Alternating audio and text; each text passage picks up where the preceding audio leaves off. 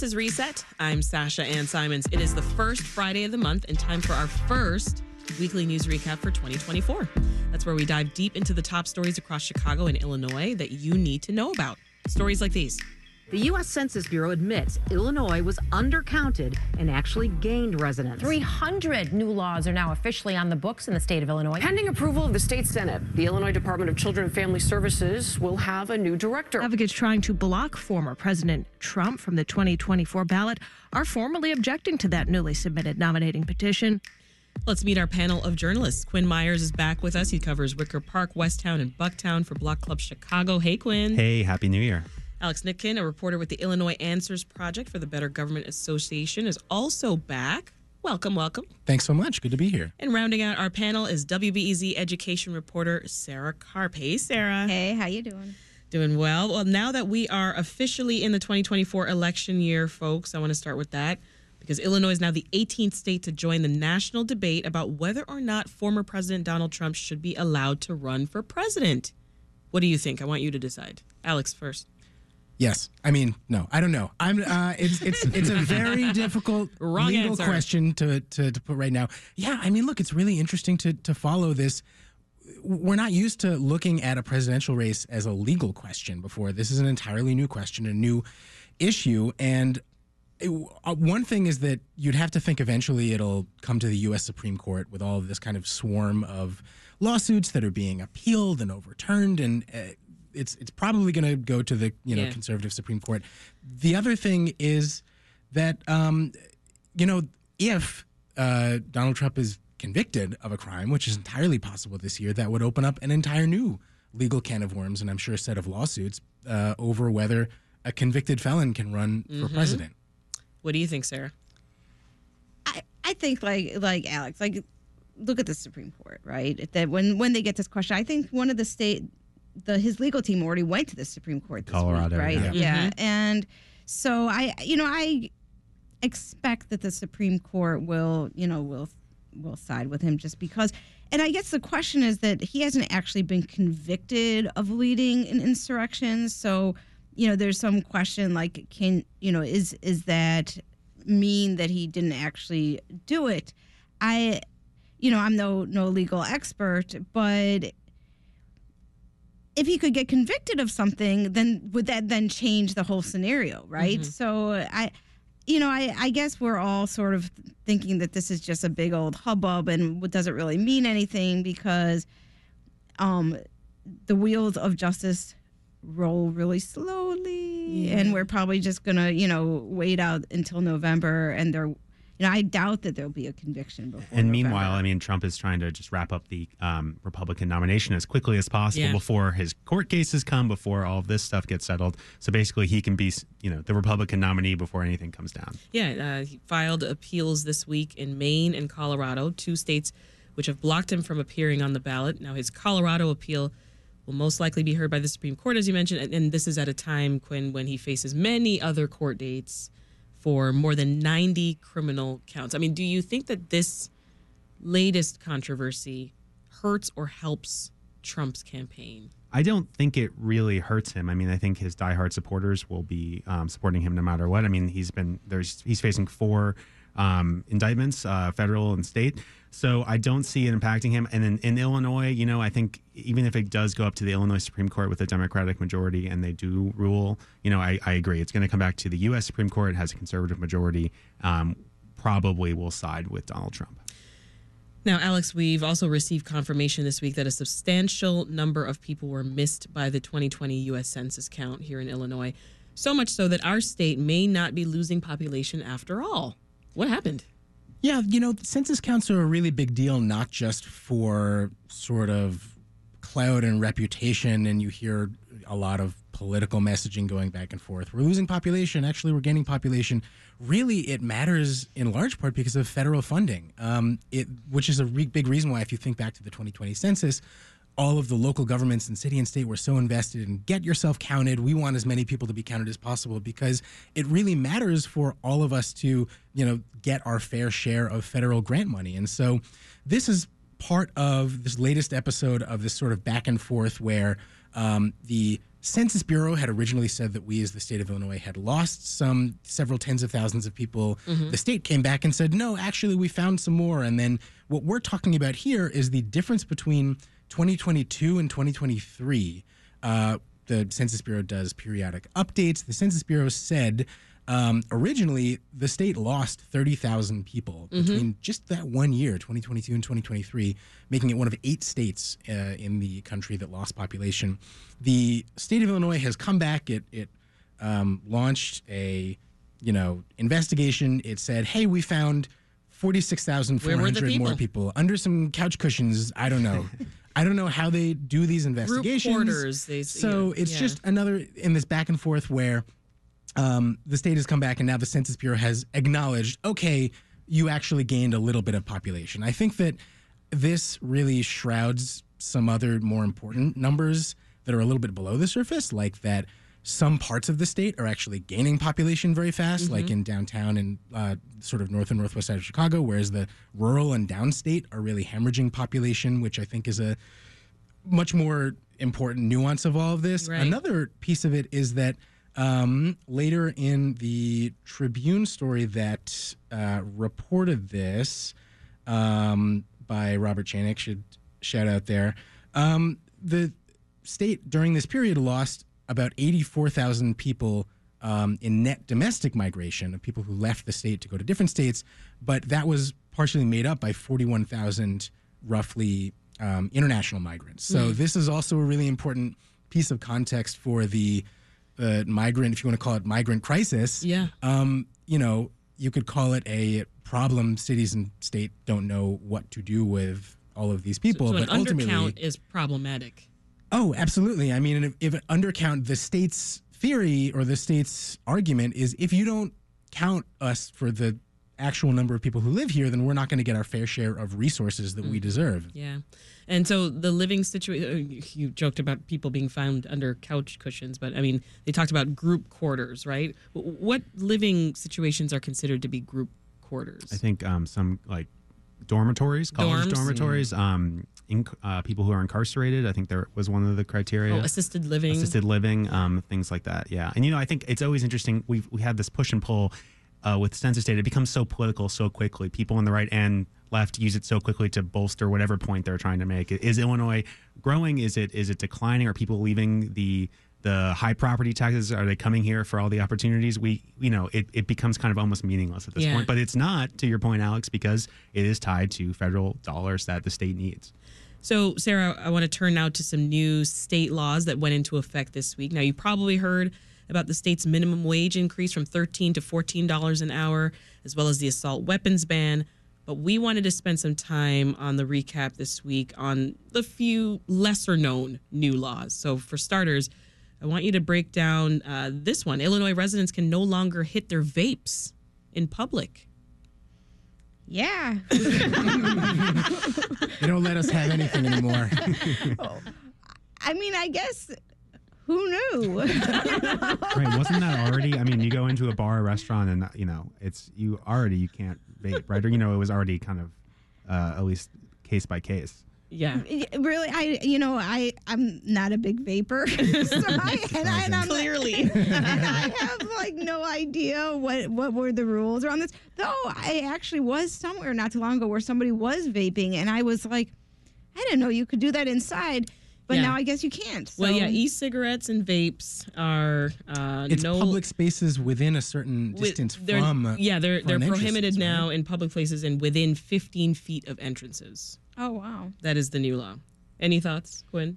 I mean, I think Is that's this going to impact your life? It, it will uh, mostly not. um, I, I don't think uh, you know. I think this is probably a good thing. I mean, if you can't smoke, obviously, maybe vapor from an e-cigarette isn't quite as damaging as secondhand smoke. But it, you know, if you're at a bar or restaurant and someone's puffing a huge vape cloud next to you, it's a little annoying. I, I would think. So uh, I think it's it's good to require people to go outside, similar to how you would smoke a cigarette. All right, for those of you who will be building new single family homes or constructing residential buildings with parking in 2024, a new law says that you're going to have to make them EV friendly. What do we need to know, Quinn? Um, yeah, so last year the Electric Vehicle Charging Act was passed, um, and uh, basically that will require, starting uh, this week, um, single ham- family homes and some smaller residential buildings, I believe it's under five units, um, have to build an electric vehicle capable parking unit per space, essentially, um, with charging capabilities. Um, and then larger buildings, I believe, uh, in 90 days will now then be required to add in, um, you know, addition new buildings will be at, have to add charging ports. Um, so it's a boon for the electric vehicle business, um, but also I think it's a sign of the times showing that more and more consumers are buying um, electric cars, and we're going to see, um, you know, more of that down the road. Yeah. And uh, Alex, there was also a law that got removed from the books this year, and it had to do with things like air fresheners You're in your car. finally allowed to have an air freshener hanging from your rear uh, windshield in your car. I did not know that that was against the law. yeah. before. What was the purpose of it? You know, it's actually really interesting. Um, it was proposed by, or at least supported by, Secretary of State, Illinois Secretary of State Alexi Giannoulias. Um, the impetus for this was that he and advocates found that police officers were using this kind of obscure, little-known law against having air fresheners to as as uh, um, a grounds for traffic stops. Yeah. Um, and, And so this racially was, profiling drivers. We've That's seen, what I was we've just Exactly. going to seen cases yeah, where wasn't the young man in Minnesota who was Philando killed? Castile. Yeah, Mhm. because he he was stopped originally, wasn't it? Because of an air freshener. That's correct. Yeah. Yeah, so that's very very interesting. We have, yeah, a quote from the press release from Giannoulias that says, "This is a there is absolutely quote there's absolutely no data to support that pulling people over for an air freshener or rosary uh, reduces violent crime or prevents accidents." It seems pretty intuitive, but Yeah. just sort of an interesting thing to see in a um, in an official press release and and sort of a, a one way of eating away at this huge issue of using racial uh, using traffic stops as kind of a form of racial profiling. See, I told you I was going to hit on the laws that nobody really talks about. Uh, well, let's shift here to uh, Governor Pritzker naming a new head to the state's Department of Children and Family Services. Sarah, who's Heidi Mueller? So she was the head of the Illinois Department of Juvenile Justice since 2016. Um, she led a, a pretty progressive initiative while she was there, where you know she really you know worked on revamping the system, making it more um, more catered to children and to you know rehabilitating them. Um, I've certainly heard better things about the Illinois Department of um, Juvenile Justice under her leadership. And so they did a national search and they, they chose her. One thing that I was, you know, sort of surprised about when I was reading the um, the article in the Sun Times about her is that this is the 13th director in 14 years. Um, that's a lot. Yeah. So and and you know the Department of Children and Family Services is just perennially in trouble and has had a lot. I mean, even the report that came out before um, Christmas, uh, before de- in December, it was really you know pretty pretty terrible about you know kids waiting in um, you know waiting for for placements and sleeping in offices, the Mhm. yeah, offices. and I've heard, you know, this last year I did a story um, on a, pro, a state program for kids who who have um, mental health issues, and one of the things that we heard is that if you were a child who was in foster care, sometimes you would go to a psychiat uh, to an emergency room for a psychiatric issue and s- wind up sitting there for like two three weeks because Wow. there's nowhere to place you and so i just think this this is a, a department that you know deals with the the most vulnerable children and you know hopefully uh, this director can you know finally get some things in place that can work better for kids you know Well, she's the 13th in 14 years. yeah good luck to her Good luck.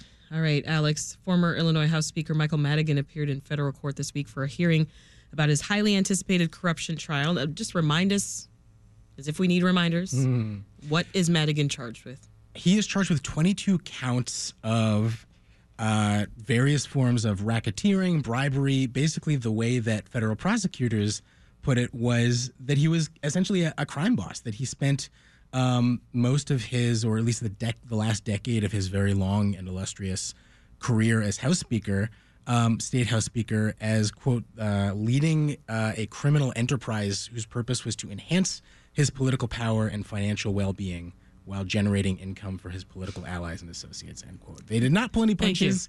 Thank you. Um, thank you to the yeah uh, uh, federal prosecutors for um, putting that into to words. So I would not have to try and boil down to a couple of words what the sort of essence and aura and reputation of Mike Madigan. Um, he this indictment came down almost two years ago now, March 2022, and we've just been waiting and waiting for his trial. wow. Um, yeah, time flies, right? When there It are so many different uh, political indictments. Yeah, and at this this hearing, Madigan's trial date, which had been scheduled for this spring, it was punted.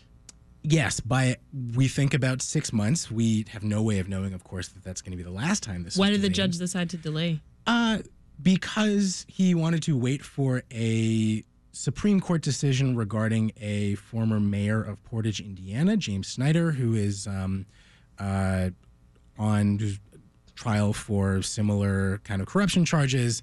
Um, apparently, he thinks that there could be some kind of precedent set by that, and so just to be careful, they're going to kick the Madigan trial back un- until I think October of this year is when it's scheduled. Um, we did wait for I think what was it four or five years for the yeah four years for the Ed Burke trial. So the like um, Sarah said, the wheels of justice move slowly. Yeah, uh, when a date in October, as you mentioned, I mean that pushes this trial to the heart of election season. and up to Christmas, just like we saw the Ed Burke uh, trial last Oh, year. that's right. Um, but you know, it's obviously in um, these people's favor to push their trial back as far as possible. They want to, you know, kind of push it out of public memory if they can, and they want to, um, you know, um, basically, if they are going to end up going to jail, they want to delay that as far as possible.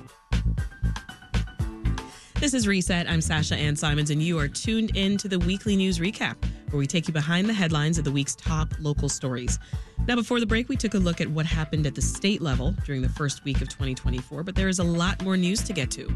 Doctors are seeing a rise in respiratory viruses. Rush Hospital even bringing back those mask requirements. Multiple suburbs are taking action to prevent further unannounced migrant drop offs in their towns. Construction of the improved city state intake center is already underway. There's a push to remove school resource officers from Chicago public schools. Our panel is still here with us to break down these stories. Quinn Myers is a reporter covering Wicker Park, Westtown, and Bucktown for Block Club Chicago. Sarah Karp is a WBEZ education reporter. And Alex Nitkin is an investigative reporter with the Illinois Answers Project for the Better Government Association. All right, Sarah, CPS principals are getting news that school resource officers might be out of their schools as soon as next fall. What's going on? Yeah, and so there, there's um, many parts of this. Um, one thing that I really want to make clear is that only 39 high schools still have principals stationed in them.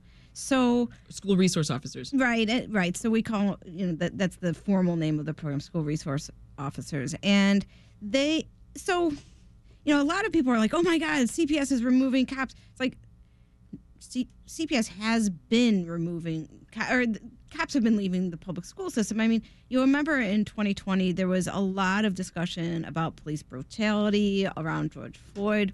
At that time, there was a, a lot of activism around trying to remove police officers from schools.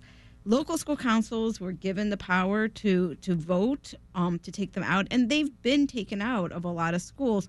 So this board is going to have to vote on another contract with um, CPD coming in August, and there's a lot of evidence that this board will not support that. Um, and so th- I think that the school district and board members are are starting are trying to just prepare principals.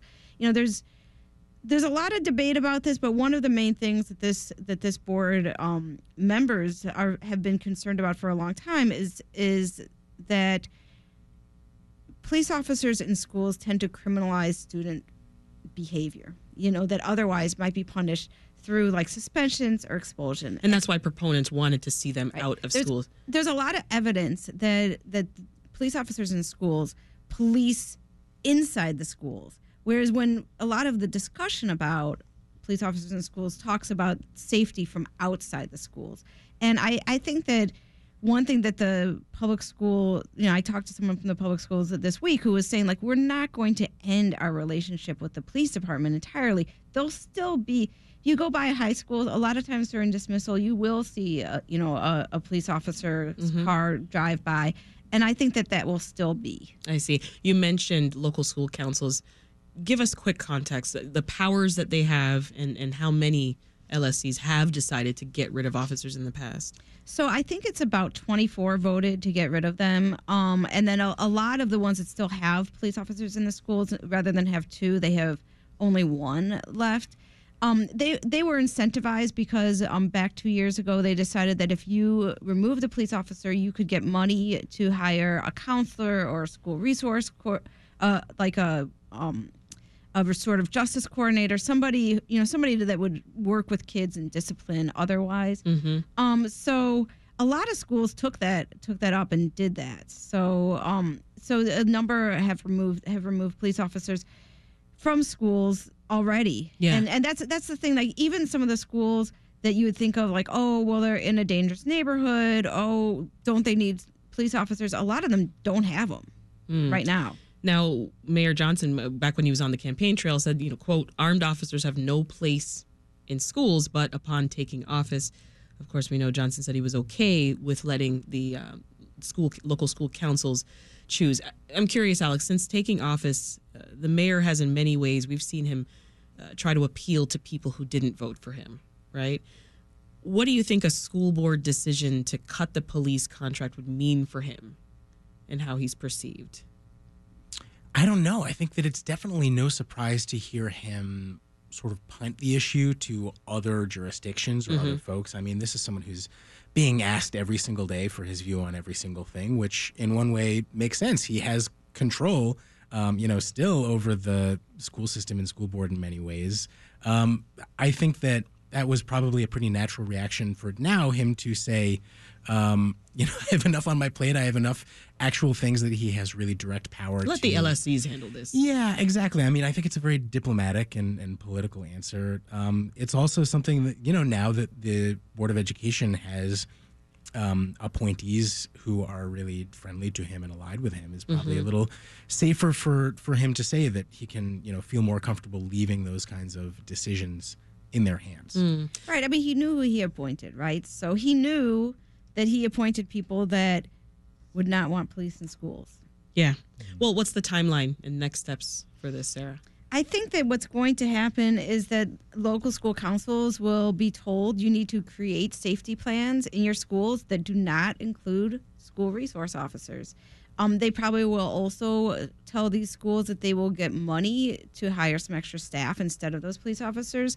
Um, they'll also open up the floor to some public discussion about this to say they want feedback, but the parameters around it will be that imagine a school safety plan without police officers.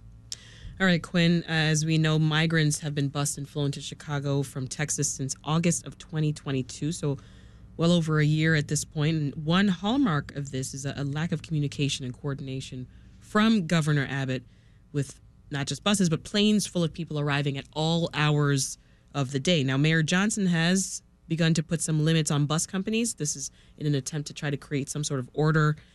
But now Chicago suburbs are trying to do the same. They're trying to follow suit. So even in some cases, they're blocking buses from bringing new arrivals in. Fill us in. Sure. So you'll remember late last year, uh, City Council passed an ordinance basically that would allow the city to fine and in some cases impound these so-called rogue buses, buses from mostly from Texas that were showing up unannounced in the city without prior notice um, outside of the um, curfew that the city had established and not at the city's designated landing zone, which is near downtown in the South Loop, where um, city employees basically can respond, be there, help people find shelter, kind of figure out what their next steps are. So it was creating chaos, um, and the city put this new rule into effect. Um, there was pretty quickly some immediate fallout. We, we've seen at least two planes um, chartered by Texas come.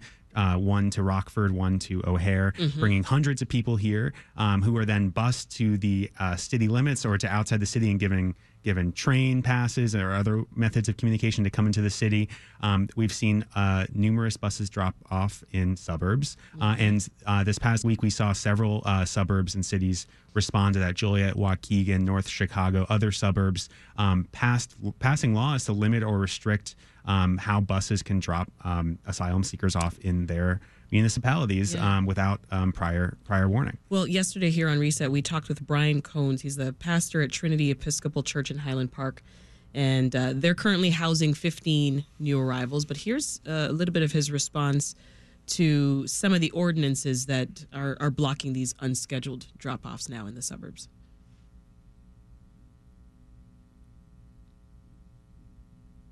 There's no doubt a need to regulate how the buses arrive for people's safety.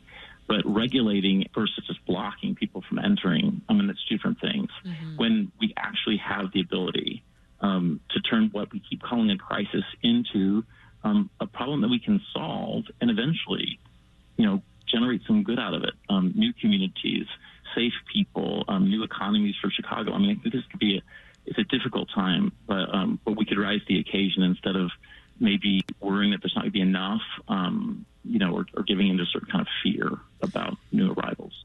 So he mentioned this overarching worry that there's not enough resources, and even you know, uh, folks' fear of new arrivals. I mean, are you seeing sort of that reflected in the neighborhoods that you're covering? Sure. I mean, we've seen a lot of backlash across the city uh, over the past year, year and a half to um, establishing shelters, temporary shelters for migrants. I mean, um, in WBEZ's Mike Puente story about this from this week, he interviewed um, Buffalo Grove Village Board President. He said, "There's nothing political about this ordinance. We're just trying to, um, you know, have some pro- proper provisions and planning here."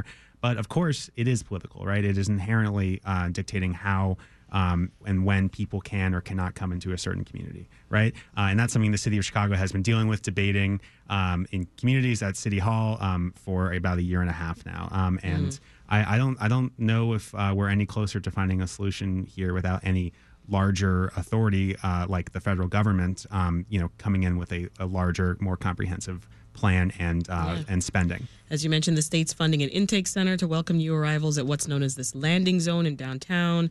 Uh, people are arriving there. They're sleeping on warming buses while they wait for somewhere to stay. Now, there's also six heated tents currently under construction. I mean, can we expect that intake center to be up and running? So yeah, so back in November, um, the state of Illinois, Governor Pritzker announced that the state would spend 160 million dollars in various parts of the new arrivals mission, and 30 million dollars of that uh, is going to this intake center at the designated landing zone uh, near downtown. Um, construction has finally begun on that this week. Uh, the state told me um, there are going to be six heated tents to um, take in people and help them either find shelter space in Chicago or um, continue on to a different destination outside of Chicago. The uh, the state and city have said that that those efforts will help uh, you know not overwhelm the city's shelter system because a lot of migrants coming here actually uh, don't necessarily want to stay in Chicago. They want to go. They have family and friends elsewhere. They want to go. Uh, to a different city, um, but something you know, as that is being set up uh, this week, we were down there. Block Club was there, and we interviewed a few people who have spent a few nights on CTA warming buses at the landing zone as uh, as these uh, facilities get set up. Um, and the intake center is not a state spokesperson told me is not meant for people to spend the night there. It's meant to be a temporary Right. st- Yeah. uh, place where they can warm up, get some food, um, get And keep some them moving. and keep them moving. So um, there's still some disorder and still some um, some things being worked out there for sure. You know, one, one thing I thought was sort of interesting this weekend, I'm not exactly sure where I read it, but that the amount that's that Chicago was um, predicted to spend on migrants over the last year is way less than than we actually spent. And I, I really was was really curious about what the what was it that we didn't do what we should be, have been doing for migrants and that's why we spent so so much less? Or was it that the migrants um the things that we thought were going to be expensive were less expensive? But I, I do think that it's worth digging in a little bit into like okay so why why did they think that we were going to spend i think it was like spend over 300 million and we really spent only 136 million or something. Mhm. those are the numbers that stand out in my mind. But I, I think that there's you know there's some real questions. I mean i hear a lot from um, schools who are getting kids you know uh, right. a big influx of, of kids and it's not that these kids don't need resources and teachers and things like that it's just that they're not there Let's shift gears, Alex, to something that impacts all of us. That's transit safety. So while traffic crashes and deaths increase in Chicago, they have decreased in Evanston. So we're, we're talking hundreds in Chicago compared to several years with no deaths for cyclists or pedestrians in Evanston. That's pretty stunning. It is. We were surprised when we had heard about this too. We stumbled across um, a speech that U.S. Transportation Secretary Pete Buttigieg gave about a year ago to the U.S. Conference of Mayors. He was talking about what's called Vision Zero, this concept of all cities should strive to have zero traffic deaths, no people getting getting killed in the streets um, anymore because of cars. And he shouted out Evanston. He said, "Well, there's you know you may think that it's impossible, but there's this one city, Evanston, um, that managed to do the impossible and go five years without a single traffic death." And we looked What are into they it, doing and it's right? true. I mean, that is the question. That is we the question. What are they doing? Trying to figure out. Yeah. Um, and it really is a combination of various different strategies that all amount to getting cars to slow down in one way or another. They multiple times in multiple places um, lowered the official speed limit. The city's or the, the state's kind of statutory speed limit for roads everywhere is 30 miles an hour, and Evanston has been going kind of arterial street by street and saying actually it's going to be 25 they found that that's made a real difference a lot of it is also just a really kind of centralized and coordinated and deliberate annualized effort to make the streets safer with infrastructure by building separated bike lanes by extending sidewalks and creating just more barriers to cars. If you've been up there and you've seen um, on dodge avenue or on sheridan road near northwestern there um, they've completely remade the streets. And I think that the the takeaway here really is that there's no new secret sauce. There's no silver bullet. There's nothing that we don't already know about how to make streets safer. It's really just building the kinds of infrastructure that make cars Yeah. go more slowly and create more space for pedestrians. and, and it is hard to compare Evanston and Chicago Absolutely. directly, right? As you point out in your reporting, uh, Alex, Chicago's much larger. You know, Yeah. we got busy arterial streets and highways crossing the city, and much different funding streams. Many more decision makers than Yeah. Evanston, that's for sure too. But sounds like we can take from what Evanston is doing well. Yeah, I mean, it's definitely true. Chicago is a much, much bigger city. I mean, it also had about 30 times bigger to be exact. Um, I think that the thing that stuck out to us is that over the past 10 years, Chicago's data has been getting worse while Evanston's has been getting better. And I think that it's just worth pausing on how big a deal it is. that The mm-hmm. city of Evanston, population about 80,000, went five whole years without a single death. It's a really big deal when a single Chicago ward goes a full year Right. without a death. And while you know it's definitely true that there are so many different decision makers and funding streams and things like that, that's also I think kind of a, a revelation here, which is that when you have so many different cooks in the kitchen, in particular. Uh, alderpeople who have their own actual, not just say in infrastructure spending, but each of them is sitting on their own $1.5 million pot of menu infrastructure spending. They really have so much latitude over what gets built and what doesn't. And we really were able to describe ways that that was an obstacle. Well, I got to get reaction from Quinn here to, to Evanston's model of slowing drivers down because you've been reporting on the construction of bike lanes at Grand and Milwaukee.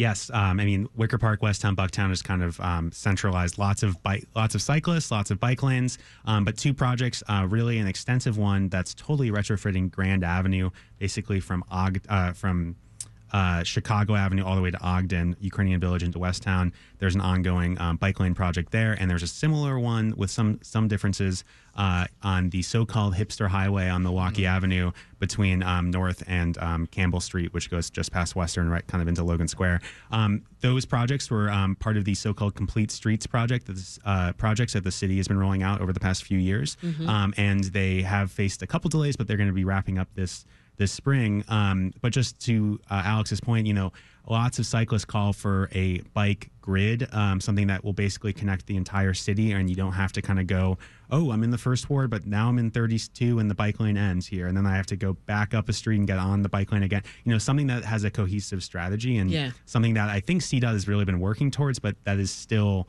lacking um, a, a comprehensive uh, Yeah. plan. Well, in the vein of alternate transit, uh, got to mention the CTA Yellow Line that connects Skokie and downtown is back up and running. That's after two months of ac- of inactivity. Now, in mid-November 2023, a Yellow Line train rear-ended a snowplow, injuring dozens of people. Sarah, before we wrap up this portion of the recap, Chicago has moved from low to medium risk of COVID transmission. Now, this is the first time this has happened in a year and it's on the heels of December being the so-called triple demic with you know high flu and RSV and COVID cases. I mean, have you been hearing of more people getting sick? I certainly got hit with it over the Christmas You break. did? Did you get COVID? No, it was a cold. It was a flu. Cold, oh. I had a, I took three COVID tests and they say I didn't have COVID, but that felt COVIDy. I, I had some family members not be able to come to Christmas because Yeah. of COVID, so that was very sad. But um, My kids were out for the entire Thanksgiving week. Just really out, down Sick. for the count. Yeah. Yes. I mean, you know what was interesting about um the article on this is that they the flu is actually more of a concern. The increase is, you know, sort of gone up a lot more for the flu while um COVID and RSV has kind of plateaued. And you know, they said that's because over the last couple years um, especially during COVID, a lot fewer people got the flu because Yeah. we weren't around each other. And so now, you know, everyone's getting the flu. And also, people aren't getting vaccinated, and the vaccination rates are just really low. And I do know that going back into school, you know, kids go back next week. A lot of people are really worried that it's just going to be like yeah.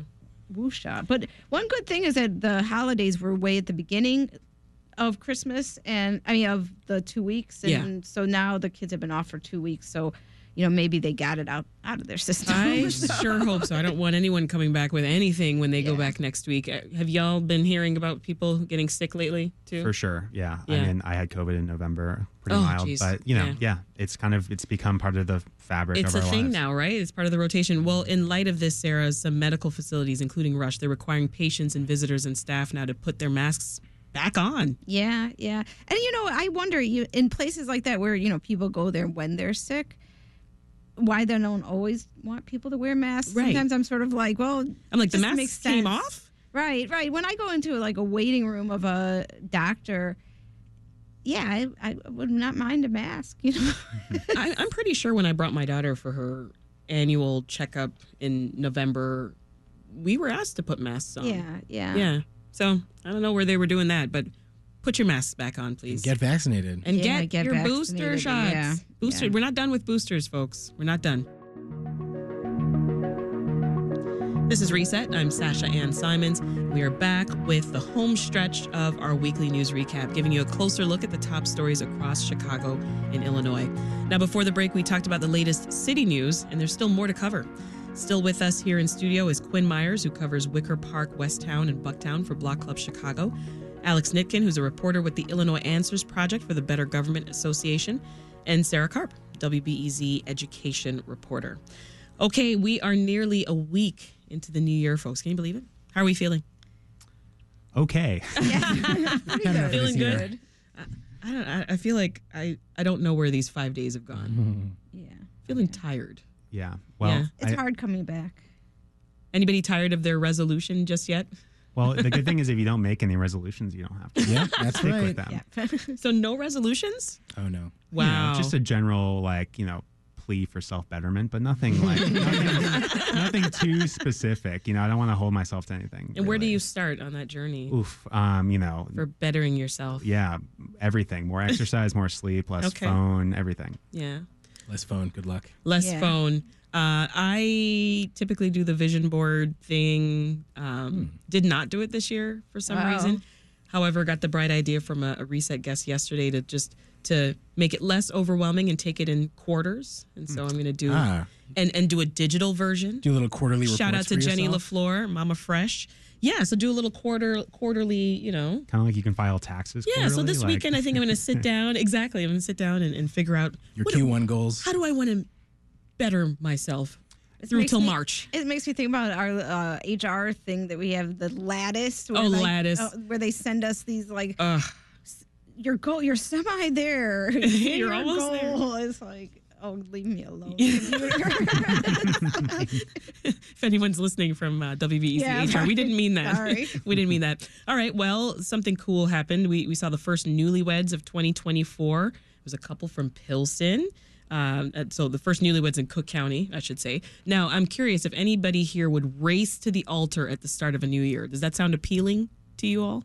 No, definitely doesn't. So I we were just talking a little bit off off mic here. I uh, happen to have just gotten legally married in the city hall basement just a couple months ago.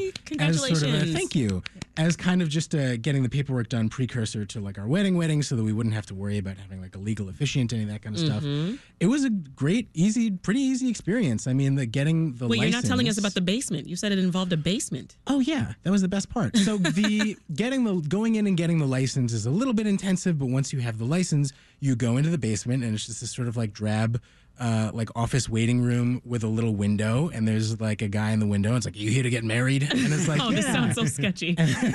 Yeah, two for one special. It's- Oh my gosh. Um, no, and then you just go in and they're like, all right, we got a judge here. Like, all right, do you? I do. Do you? I do. You're married. Congratulations. That's It's it? ca- pretty much. I mean, Sarah, you got married in the basement too, right? Yeah, and you know, I don't know. They did the vows. Oh, like, do you? I mean, take they said, this- would you like to take? Yeah. Oh, yeah. And I, I actually, so I don't know why we went through this whole, you know, say probably the same guy was still there, you know, even though this was 20, 20 years ago now.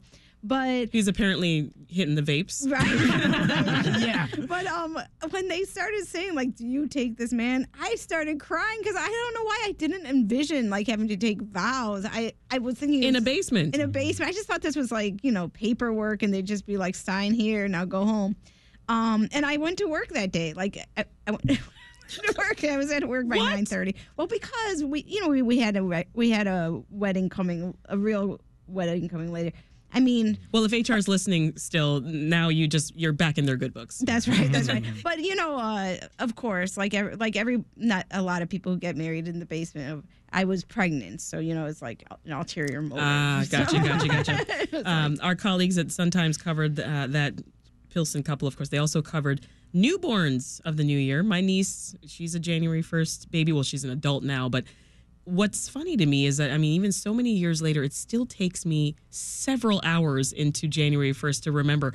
Oh, right, got to reach out. Mm-hmm. Oh, got to get a mm-hmm. gift, like because you're still recovering from New Year's Eve, right? Yeah, I mean it's like any big holiday birthday, you feel kind of bad. I mean, I know Yeah. I feel couple- so bad I know the- a few Christmas babies. um, I mean, Yeah. they're like thirty now, but you're like, getting you you're know, getting two gifts in one. Yeah, you know, you know, you were never the gift parity was never there. You know, even Sorry, if your parents tried, you know, it wasn't there. But you know, so do you think do you think people plan? Do you think people want to have a New Year's baby? Like, are they are they calculating? I this? think some do.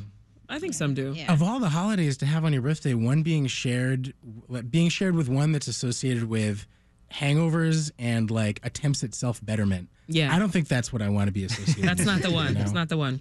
All right, let's get into some news here, Alex. Uh, plans to turn the old Rainforest Cafe in River North to a pot dispensary. They've gone up in smoke. That's an excellent pun. Whoever thought of it. Very original. Um, this would not be the first dispensary in River North. Uh, as we know, they've been popping up all over the place. Yes, and you've been on the show quite a bit to talk about it because you cover cannabis. Yeah, among other things. Yeah. Um, Do you? Yeah, so there were um, there were two not vaping though. You could find a different vape, vape correspondent. So uh, these two companies called Progressive Treatment Solutions LLC and BioPharm they had rolled out this plan to open a dispensary in the um, late lamented Rainforest Cafe in River North. Um, it had basically just gotten it, it went through zoning approval. It went to the what's called the Zoning Board of Appeals, which is sort of just like a ministerial body that makes sure that they've checked all their boxes. They were sued by a competitor on the grounds that um, they had run afoul of a state regulation uh, that they were too close, basically, to existing um, dispensaries, and by a neighbor who just didn't want more dispensaries in their neighborhood. Um, and it, it turns out that um, they just gave up. They just said that they're going to scrap the plan. So these lawsuits stop any cannabis company from moving in, or just these specific ones? These specific ones um, related to the distance requirement, which it draws attention to some pretty murky legal language. It's in the state law that says that no dispensary can open within 1,500 feet of another dispensary. Mm. Um, interestingly, the first two dispensaries in River North um, got around that by opening at the same time on the same day, and so neither opened in, the, you know, less right. than 1,500 feet from an existing dispensary. Um, Perfect. Um, and so it's a lot of murky language. Um, there's a question here raised by this lawsuit of whether um, so-called social equity la- applicants are exempted from those rules. Um, but I mean, that's something that uh, state attorneys are going to have to figure out maybe as they go back and if, if they update the law next. And um, bottom line, though, also, you know, if you yeah. are in need of legal expensive cannabis and you're in River North, you're not going to be. Uh, without You know where to go. Can I just say though that I am bummed. I mean, if they would have kept all the people, the all the. Have you ever been into the mm-hmm. rainforest? I mean, there's like these like freaky like animals who like dance, and there's Yeah. always like the sound of the rainforest coming, and it's like a really psychedelic place. I was like. This is the place that you need to go and get some weed. I mean, if they kept all the, I wanted them to keep everything, All the stuff around. all the stuff, and then you go in there and I really they, but I guess not. What can you well? I hate to be the bearer of bad news. It's going to be very cold next week. A Have you heard? Storm. Yes. A winter storm. Our first major winter storm is coming. Are you excited? Yeah, bring it on. I would be excited, but I, I have a feeling it's going to be a bust. I feel like Yeah, me we- too. you know, I hope you're right. it, it actually is crazy that in Chicago we're hoping for snow these days. But I mean, Who- the past couple who's of we? winters, right We here. speak French now? I, I'm hoping for snow. I mean, I would rather have snow than just the t- like interminable grayness Absolutely. uh, that has become That is our true, winters here. You know, so I'm hoping for snow. I hope it really dumps on us, but I'm also not getting my That's hopes what, up. whatever it doesn't rain. bring the wind chill. It's gonna be I'm rain. fine without the wind chill. I think you're right. I think. Uh, It's we be slush. we talked Yeah. winter hobbies on the show yesterday, Sarah, and part of that segment was so cool because one of our producers, Max Lubbers, went out and talked to some of the fishermen here at Navy Pier. Oh yeah, I love seeing those guys. Yeah, it was so cool. I mean, what's the earliest or latest you've seen them out there when you're coming to and from work? Um, in the morning. Yeah, I mean they're them out there early in the dark. so like, early. It's been dark. Yeah. and then it gets dark again when we're leaving because it's winter in Chicago. Yeah. and they're still out there. Yeah, yeah. I think it's. I should listen to that. I, I want to hear. About, I, I I keep thinking to myself, I just want to talk to those guys. Do they eat the fish? Do they eat the fish? Yes. Oh, that's And what I want. Are they to- are they paying for parking on Navy Pier? I don't think so. Right, right. That's the big question. No, just you. right. That's right. All right, uh, real quick around the table. Anything that uh, you're looking forward to uh, working on in, in this new year? Big big news threads that you're looking forward to diving into. Real quick. I think. I mean, just with the migrant crisis, asylum seekers. Where do we go from here? It's the biggest question of the Big year. question. I know election season is coming up.